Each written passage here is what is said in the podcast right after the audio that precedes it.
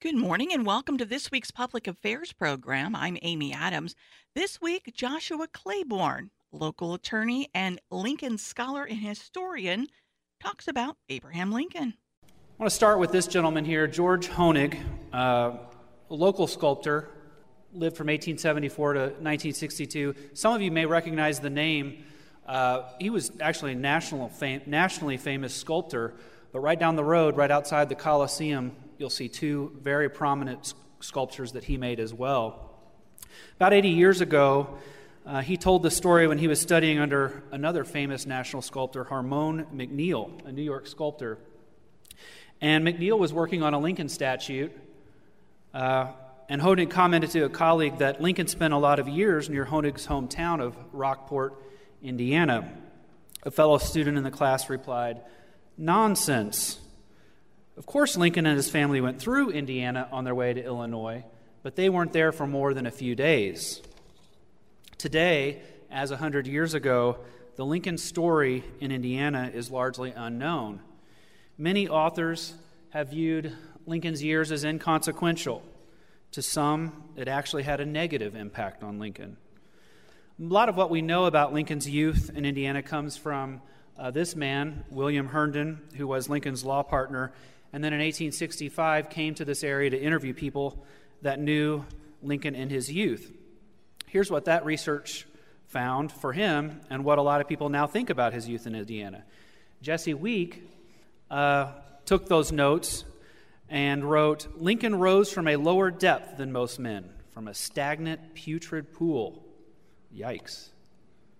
Oh, I'm getting ahead here. Then you have Ward Hill Lamon's 1872 biography, ghost written uh, by Chauncey Black, who described Indiana as the diamond glowing on the dunghill. That, now, the diamond is Lincoln, the dunghill is Indiana.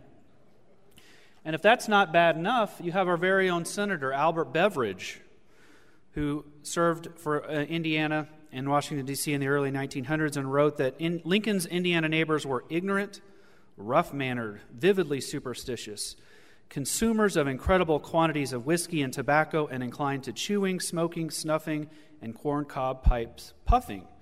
Their sense of modesty was embryonic. They lived in cabins that were ill kempt, dirty in the extreme, infested with vermin, and their fighting and swearing were accompanied by low thinking, repellent living, filthy talk. Yikes.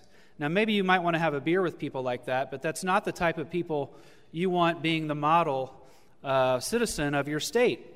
Now, bolstered by a lot of this uh, and other popular material at the time, there was an incredibly popular book at the time. A lot of people have forgotten about this, but it's called Hoosier Schoolmaster, and it was really one of the most famous books in the early 1900s. And it associated people from Indiana with ignorance, poverty, hardships, and an odd dialect. Now, I might agree with the odd dialect depending on where you're from, but I think the rest really fails to tell the full story of Indiana, and for that matter, Lincoln. Against this backdrop, I was really pleased that a group behind a recent CNN documentary a couple years ago reached out and asked me to talk specifically in the documentary about Lincoln's youth. And I said, finally, there's going to be a prominent documentary that gives Indiana its due in the Lincoln story. The production uh, is a six part series. Each episode is about 30 minutes long, and it's narrated by Sterling K. Brown. Some of you will know Sterling K. Brown. That's him on the left. He's an actor uh, in the NBC drama series This Is Us. There's several other famous people. Conan O'Brien was in it. Uh, uh, some, many prominent historians. Obviously, historians were, were the focus of it. And Conan may seem like an odd one, but he's actually a really accomplished a, a historian who, when he was an undergrad at Harvard, did his thesis paper on Lincoln, did a lot of studying on Lincoln's humor, so he had every reason to be there. Um, actually, got some good jokes from Conan out of that. It, it, this documentary really tries to tell the on, unvarnished truth uh, about Lincoln, and it does a decent job of that. Unlike a lot of folks, it doesn't just prop him up as a, um, a, a, sinless, perfect person. It, it shows Lincoln in all of his glory as well as his warts. Um, and if you're interested, you can still see it on Hulu. There's YouTube TV and CNN Go uh, and Sling as well. And it did well. I mean, it, it, it had very high ratings at the time. But to be perfectly honest, among a group here of friends, I was a little disappointed by how it did treat the Indiana years. Not that it was necessarily inaccurate, but like so many of them, it glossed over this period of time. Lincoln spent his youth here from 1816, when he was seven years old, to 1830, when he was 21. Reflect for a moment in your own life from age 7 to 21. How important was that period to you, who you are, what you believe, and how you perceive the world? Pretty important, I suspect. So it was with Lincoln as well. And so, for the benefit of you all, I'd like to correct a few of the historical deficiencies and highlight some aspects of youth that I think far too few of us realize or learn when we talk about history. Here is the uh, trip that Lincoln took. He was born in Hodgenville in Kentucky. Um, and then, with his family in the fall of 1816, set out along this path, path packed all of their belongings with uh, Lincoln was, uh, who was seven, his sister, who was nine, Sarah, as well as his father and mother. They settled in what was really an unbroken forest. Uh, there's a primitive map of what it looked like at the time. Um, Native Americans had just left the area not long before. In fact, Abraham Lincoln's grandfather, also named Abraham, had been killed by Native Americans, and that's who Abraham was named after. So, certainly, those stories loomed large in the family uh, history. In 1818, the General Assembly created Spencer County from what was then Warwick and Perry counties. That's really what the map looked like when the Lincolns moved here. And they settled on land that was unmarked. Then Abraham's father returned to Kentucky, uh, brought some additional belongings. They likely came in uh, the winter, late winter of 1816. The, the messy, unorganized uh, land surveying of Kentucky was a, a big reason why they decided to come here at the time. If you lived in Kentucky, it wasn't unheard of for somebody to come and steal your land because it wasn't recorded well.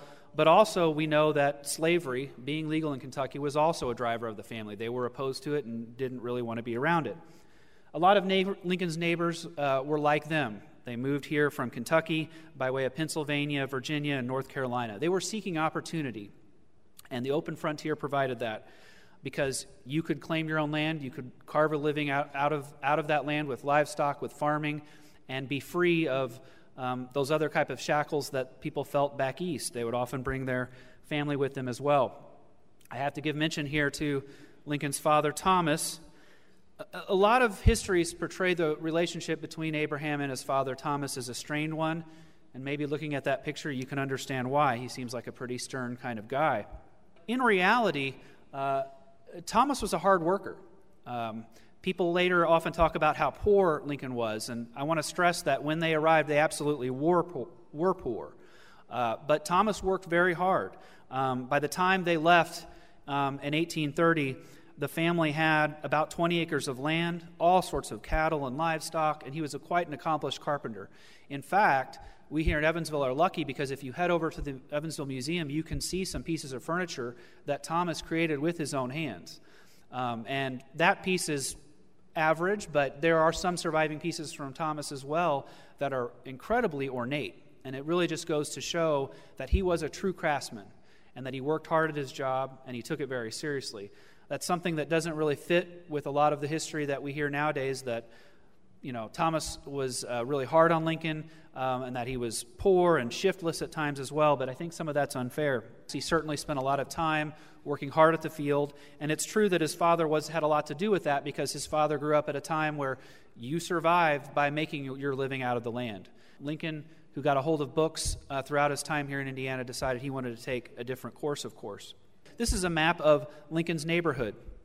And that line going from east to west is a road, basically the Boonville New Harmony Road, but it stretched all the way from Corydon in southeast Indiana, which was the state capital at the time, all the way west to New Harmony. And that road had a lot of traffic. And not just any traffic, but a lot of learned people. And we here know how important New Harmony was uh, to Indiana at the time. But a lot of people in the rest of the country don't really realize that at this time, while the Lincolns were here, on a per capita basis, there were few places where you had more accomplished and intelligent people than in New Harmony, Indiana. And those people were traveling very often from Corydon to New Harmony. Well, that road goes right past the Lincoln farm. And there were fences that went right on that road, and it was not unheard of for Lincoln to sit on that fence and talk to those people as they walk past that road. So he had a chance in this situation to meet all sorts of diverse people and, importantly, very intelligent people. So, again, I'm pushing back a little bit on that unfair characterization I started off with that so many people uh, think about at the time. And certainly that was there, that was here. He saw a lot of different, diverse culture uh, of all sorts. But also, Indiana was a very growing state. At, when Spencer County was formed, you can see Indiana in 1816, what it looked like. The north of Indiana was entirely undeveloped. Uh, the, the counties there are large. There isn't a lot going on. By the time the Lincolns left, the map in Indiana looked like the right. A lot of growth had happened. Um, a, lot of, a lot of economic development, a lot of population booming, um, uh, just a lot of change. I mentioned that when they moved here, they absolutely were poor. On the left is a, is a lean to. There was only three sides to the house that the Lincolns lived in when they moved here in November and December in the winter. Um, that's incredible. Um, I certainly wouldn't uh, probably be able to survive that, but here Lincoln is seven years old, along with his uh, sister, who's two years older, and surviving that. Now, by the time they left, again, a lot of tremendous change, a lot of growth, and that's really um, a testament to Lincoln and his family, his father, his mother, and all the people that were around them that helped make all of that happen. Here's our lovely Ohio River, which we can look out the window and see as well. A lot of the rapid growth that occurred in Lincoln's neighborhood at the time was due to that river. Um, it was just about 17 miles south of the Lincoln home. It was, of course, a major source of transportation. Um, and I like this one story in particular that really shows the commerce that was available there and how it affected Lincoln. When steamboats would go by on the river, they couldn't come to the shore because they'd get grounded. And so they had to pay people, if you wanted to go to the steamboat, on a little canoe or raft like Lincoln is standing on here to take them to the steamboat. And that was a good opportunity for locals to make money. And Lincoln obviously caught on to this, and so he did that once. He took two uh, folks out to the steamboat, and as they got on the steamboat, they tossed two half silver dollars into the boat. And this was a life changing moment for Abraham Lincoln. He said, I could scarcely believe my eyes. You may think it was a very little thing but it was a most important incident in my life. I could scarcely believe that I, a poor boy, had earned a dollar in less than a day. The world seemed wider and fairer before me. I was a more hopeful and confident being from that time. The freedom that Indiana offered to pursue dreams, even simple dreams like this, to make your own way in the world, had a really profound effect on Lincoln and his view of the economy and that view followed him all the way to the White House and, in fact, shaped his view of things like slavery. When he realized how important it was to be able to keep the money that you earned and profit from your own work, it affected his view when he saw slaves having to work without the benefit of getting to keep the money like he did here, right in this river right outside our window. Lincoln saw all sorts of farming transactions, diverse ways to earn a living. Um, obviously farm goods, but also things like wood, um, things like newspapers that were uh, sold at the commerce places that he was working. So he had a lot of opportunity to see things um, from all over. I mentioned newspapers because he had the opportunity to read newspapers from New Orleans to Pittsburgh um, as they passed through the river um, and would come and trade and barter, and he devoured those as much as he could. I have to give a uh, attention here to Nancy Hanks Lincoln. Um, this was a critical person, obviously. Mother is important to all of us. Uh, but her influence on Lincoln um, was particularly important. He viewed her as the source for so much of who he would become. But what I think is important to note here is that she had quite a checkered history. Uh, Lincoln's mother gave birth to, Na- I'm sorry, Lincoln's grandmother gave birth to Nancy while she was out of wedlock. And then in turn, Lincoln's grandmother, uh, Nancy's mother, had a second daughter out of wedlock. Now, in the late 1700s, that activity brought unbearable shame on the entire family. Even today, a lot of people are going to look sideways at somebody in that situation. In the late 1700s, it was just a no go. And so that actually prompted Nancy's family to move from the East Coast to Indiana in large part because of that unbearable shame. But tragedy stuck, and I should note, by the way, that that shame followed Lincoln all the way to the White House. It was something he was constantly scared, uh, ashamed of, something he felt like he constantly had to fight against.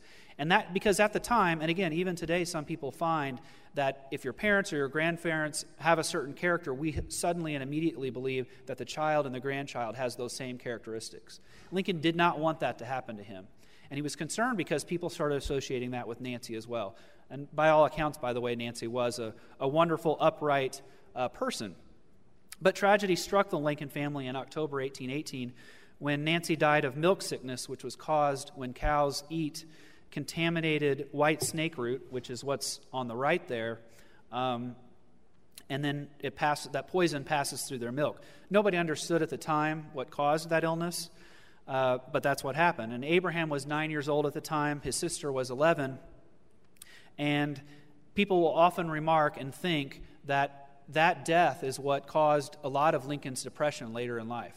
Now, he had certainly a lot of other uh, tragedies that followed him, but this is in large part what started it. Now, after Nancy's death, the household consisted of Thomas, the father, who was 40, Sarah and Abraham, as well as an orphan cousin named uh, Dennis Hanks.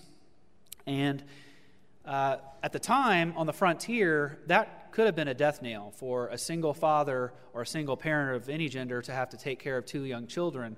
And so, Thomas, realizing as a matter of survival he couldn't handle this on his own, he set out back to Kentucky to find himself a wife and had heard that Sally Johnson, an old friend, had recently become a widow. Well, doesn't that work out very nicely for both Sally and Thomas? Uh, and so the two of them um, quickly bonded. Uh, Sally, uh, and it says Sarah here, but she went by Sally. Her legal name was Sarah. And uh, Sally moved back to Indiana with Thomas and became a stepmother, therefore, to Abraham Lincoln. Sally was critical to Lincoln's development because, unlike Lincoln's father, Sally really encouraged Abraham's eagerness to learn, to read, and, and then shared her own books with Lincoln. And years later, she compared Lincoln to her own biological son, John Johnson. And I think this is very telling.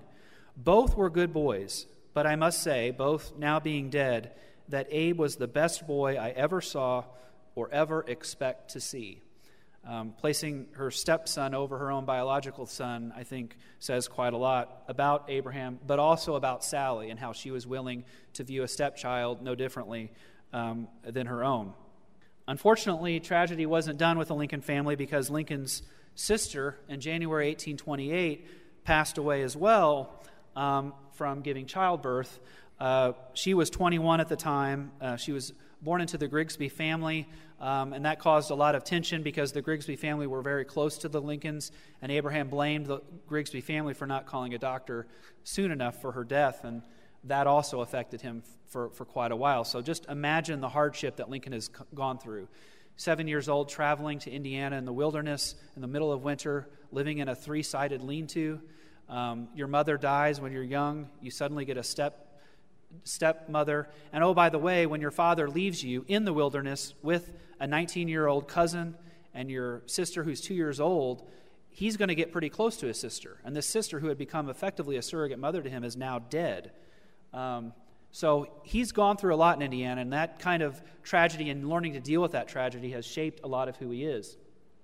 In 1828, the same year his sister has passed away, Lincoln takes another very momentous step and goes on a flatboat trip from here in Indiana to New Orleans. And he goes there to sell um, produce for the local uh, store. And this is a, a, a big responsibility for somebody that's 19 years old. I'm telling you, if I took a boat that had all of the modern amenities from Evansville uh, to New Orleans, I'd be in a lot of trouble. Uh, but imagine a boat that's really effectively uh, a, a flat boat. Um, it's a totally different ballgame. That's a lot of responsibility to take it all the way down there and sell it. And the trip to New Orleans is not an easy one, uh, not only because of the um, natural disasters that could happen sandbars, tree snags, and eddies there's also steamboats that are coming up and down, but the Ohio River at the time also had pirates, um, uh, believe it or not. And you can actually go down to southern Illinois, and there are some caves where pirates would hide out. Um, and that was something he had to guard against. Believe it or not, that's exactly uh, what happened on their way south. um, because they ran into pirates. In fact, the pirates in this situation that they ran into were recently freed slaves um, who needed to find a way to survive, and that was an easy way to get some, uh, some food, uh, some provisions, and, and resell it. And so they were attacked. Fortunately, Lincoln and Mr. Gentry fought them off, but they made their way to New Orleans. Um, now, while they were there, I also have to point out that this was in New Orleans, they sold the goods. Uh, Lincoln saw for the very first time slave trade. Um, that also had a very profound effect on Lincoln, obviously. And uh, he thought that was a travesty. I think the juxtaposition was always very interesting to me. For somebody who grew up in a fairly rural Indiana, did not see a lot of African Americans. And one of his first major interactions with an African American is being attacked on the river by African American pirates, but then sees African Americans enslaved, sold into slavery. And he does not have the racism that I think so many people at the time would have had, had that been their first interaction with a group of people. Instead, he resolves then, um, as he had before, to um, do something about slavery and, and, and at least take a stand against it. Now, Lincoln did say that his education in Indiana was defective uh, because it was no more than a year, and people and historians have largely um, uh, snagged onto this and again go back to that myth and characterization that I talked to at the beginning about how horrible Indiana was for learning, how we're all ignorant. But I have to point out that the self education he got here was due largely because of the books, the educated people that he had in the area. There were a lot of um, very intelligent people in the area. I mentioned New Harmony. There were judges, there were lawyers, there were doctors, there were a lot of people that he had an opportunity to learn from and took every opportunity and advantage he could to do that here's a book that I have up front that Tim mentioned at the beginning um, Abe's Youth. And to better tell the story of Lincoln's time in Indiana, uh, a good friend of mine, Bill Bartelt, who is truly the le- world's leading expert on Lincoln's time in Indiana, decided to piece together some of the best scholarship of the Southwestern Indiana Historical Society. And that was an organization that exists today, but a prior iteration of that organization that did a lot of really important work in this field was between 1920 and 1939. And they really sought to tell the full story of Lincoln's life here in Indiana. And so they had about 369 presentations during that period and about 217 papers. But the fruits of their labor um, were largely forgotten. And so we put together a book that collects a lot of those. It really tells not so much about Lincoln's biography, but the context of the time. Um, we also have um, put together I, this book, Abraham Lincoln's Wilderness Year, Years, because I was convinced that there was still much work to be done in compiling source material for this period's Lincoln's period in this life.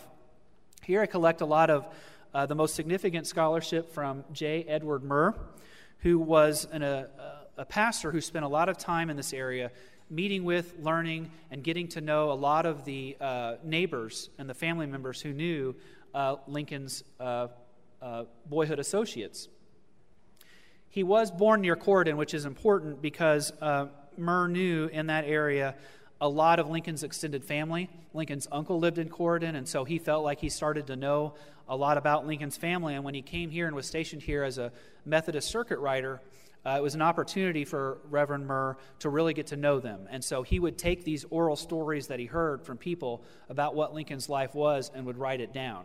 Unfortunately, at the time uh, that people were writing Lincoln's biography, they were relying on just a few uh, historians who didn't really tell this full story. You had William Herndon, who I mentioned at the get go, was Lincoln's law partner certainly knew Lincoln very well, but in terms of talking to the locals here, he spent all of effectively one day. Not really enough information. His other source was this gentleman, Dennis Hanks, who was Lincoln's cousin I mentioned earlier and lived with Lincoln for a while. Great source in terms of knowing Lincoln very well, but he was also somebody who liked to embellish the truth. Uh, Dennis Hanks, for instance, took credit for teaching Lincoln how to read. Um, there were quite a lot of other things that most historians seem to question. So a lot of what you hear from Dennis Hanks has to be taken with a grain of salt. And then you have Ida Tarbell. Now, Ida was the most popular national expert on Abraham Lincoln at the time in the early 1900s when people were first beginning to write biographies about Abraham Lincoln. incredibly well known, incredibly popular. And when she wrote a Lincoln book, it automatically became a bestseller. But Murr really criticized her because she too also only spent effectively one day in the area. And so she didn't have a really good sense or grasp of the area. Far too many of these initial Lincoln historians really loved to take the same story that Lincoln would often tell to promote his uh, political uh, gravitas, and that was that he really ascended from really low ranks. Um, he started off with something terrible, but by his own hands and by his own determination, he was able to rise up. There is absolutely some truth to that. But it really does a disservice to Indiana and really glosses over so much of what I talked about the growth at the time, the tremendous economic um, activity, the population growth, um, as well as the educational opportunities that he had at the time. And so Murr was pushing against that as well and sought out to correct um, that history as well. Again, Murr really felt like he was the one um, that could best tell this story. He said, I became intimately acquainted with the many who had been neighbors and boyhood associates of the future president. It was my rare fortune to thus know and frequently converse with those who had often been in the Lincoln cabin. That, that's a pretty good source to work with. Having said that, I do have to point out that Murr was a little biased himself. He was pushing against uh, uh, a characterization of Indiana at the time that was negative, and so he also has to be taken with a grain of salt. That's what we historians have to do so well. You have to take your sources into uh, context and um, really place it within the broader framework, which Murr does. Albert Beveridge, the guy I mentioned earlier, who said so many negative things about Indiana, what's interesting is he later, after he said a lot of these things, went to write a biography um, on Lincoln. And, and Albert Beveridge was a senator who wasn't, he wasn't just a senator, he actually wrote popular history too. He wrote a uh, popular four volume history of uh, the first U.S. Supreme Court Justice, John Marshall, which won a Pulitzer Prize. So he set out to do something similar for Abraham Lincoln another four volume history. Unfortunately, he died and only got to two volumes. Uh, but in the first two volumes he was writing, he wrote and corresponded frequently with, with Murr, the same person whose book um, I edited here. Um, and be, just goes to show how trusted Edward Murr was on this period of Lincoln's life. So the book that um, I have here uh, really can be broken down into three parts. The first is his first book length manuscript, which has never been published before. Uh, until now, it languished for a long time in the archives at DePauw University. So it's here as part one. Part two offers a series of essays that he wrote about Lincoln's time in Indiana, and then part three are letters between uh, Murr and um, Senator Beveridge. Why Lincoln? So, why should we continue to talk about Lincoln, um, and in particular his time here in Indiana? And I want to end with this. Why, why, Josh, why do you care about Lincoln? How did you get involved? Why should other people care? Um, in 1948, William Faulkner wrote a novel, Intruder in the Dust. And for those of you that have watched um, that, the great PBS documentary on the Civil War, you'll see Shelby Foote quote this. Uh, he says, Moments before the disastrous Pickett's charge in 1863, when the Confederacy hadn't quite yet lost the Civil War, Faulkner says, For every Southern boy 14 years old, there is that instant when it's not yet 2 o'clock on that July afternoon. They're thinking about being there in the South. Now, I think that glosses over what black boys in the South would think. They're not quite thinking about fighting for the Confederacy, of course, right?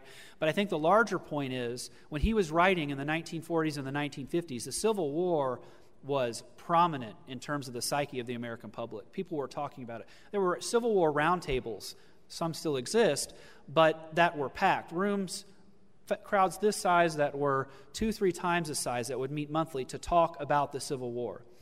Um, it was popular, but has that still mattered? I mean, do, do we still talk about that? What meaning does that have for us in our multi ethnic, non slave society? Well, I want to offer some reasons that I think it's important to still study it. For one thing, the line to immigrate to this country is longer than those in every other country on earth. And it is that way in large part because of Abraham Lincoln and the Civil War.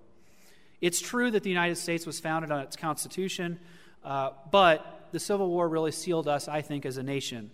As Shelby Foote said, uh, before the Civil War, people would say these United States because we refer to the states separately. after the Civil War, everyone started to say the United States. We were suddenly one nation. America is a group of people and not just an idea, but it's a nation with a particular history, connected by, pe- by particular people. And to understand our nation, it's not enough to simply understand principles like equality, liberty, as important as those things are. We also have to understand how those principles were put into action, how they were developed, and how they were put as forces into our national life. And I think Lincoln helps bind those ideals, those abstract ideals, in tangible ways. He embodies it. Things like liberty, equality, sacrifice, respect for the rule of law, humility, even humor, those aren't just abstract ideas when we learn about them through the embodiment that Lincoln provides. Second point, and I've got three reasons I think Lincoln matters. Here's the second. Over 160 years later, Lincoln, I think, still inspires hope. Americans have always thought to rise above and move beyond the conditions we're given at birth. And that's, of course, not true in every nation. To be an American is to believe that the status we're born into is never the final word. We have a spirit of striving, a spirit of hope that goes back to the very beginning. And I think, again, Lincoln really, Lincoln and his Hoosier roots really embody that spirit. And finally, uh, Lincoln offers a great story. Our narratives, large and small, are really an essential way that Americans and humans in general make sense of the world. We like to tell histories and tell stories uh, because that's who we are. We're story making creatures, and it helps us find meaning in the flow of events. Well, let me offer this story or this uh, thought about Lincoln um, that plays into that. Statesmanship often requires courage and imagination, even daring, especially when the outcome seems doubtful. And we're accustomed to thinking about Lincoln in heroic terms, but we really often forget about the depth and the breadth of his unpopularity during his lifetime and while he was in office. Few people were more comprehensively disdained, loathed, and underestimated. Certainly the Southerners didn't like him, we know that. But even in the North, he was in many ways a hated person. One of his biographers, David Donald, says Lincoln's own associates thought him a simple Susan, a baboon, an aimless punster, and a smutty joker. An abolitionist, Wendell Phillips, called him a huckster in politics, a first rate, second rate man. And George McClellan, who was a general that ran against him in the 1864 election, openly disdained him as a well meaning baboon. Now, for much of that election year in 1864, Lincoln was convinced with very good reason that he was doomed to lose the election. Everyone, including Lincoln, thought he was going to lose. And of course, that had incalculable uh, effects for him, the nation as a whole. And we have to remember, I think, and this is the story that I think Lincoln can teach us, and that's rooted in his Hoosier roots here in Indiana, that that's not how history happens. It's not like a Hollywood movie where the background music swells and the crowd in the room applauds and leaps to its feet as the orator dispenses timeless words and the camera pans the room full of smiling faces. In real history, the background music does not swell, the trumpets do not sound, and the carping critics often seem louder than the applause. The leader or the soldier has to wonder whether they're acting in vain, whether the criticisms of others are in fact true, and whether time will judge them sharply, whether their sacrifice will count for anything. Few leaders have felt that as clearly, I think, as Lincoln, and he overcame it in a great way. Hope is what he offers. Thank you so much. Thank you, Josh. Thanks for joining us for this week's Public Affairs program from all of us from Midwest Communications in Evansville, Indiana. Have a great week.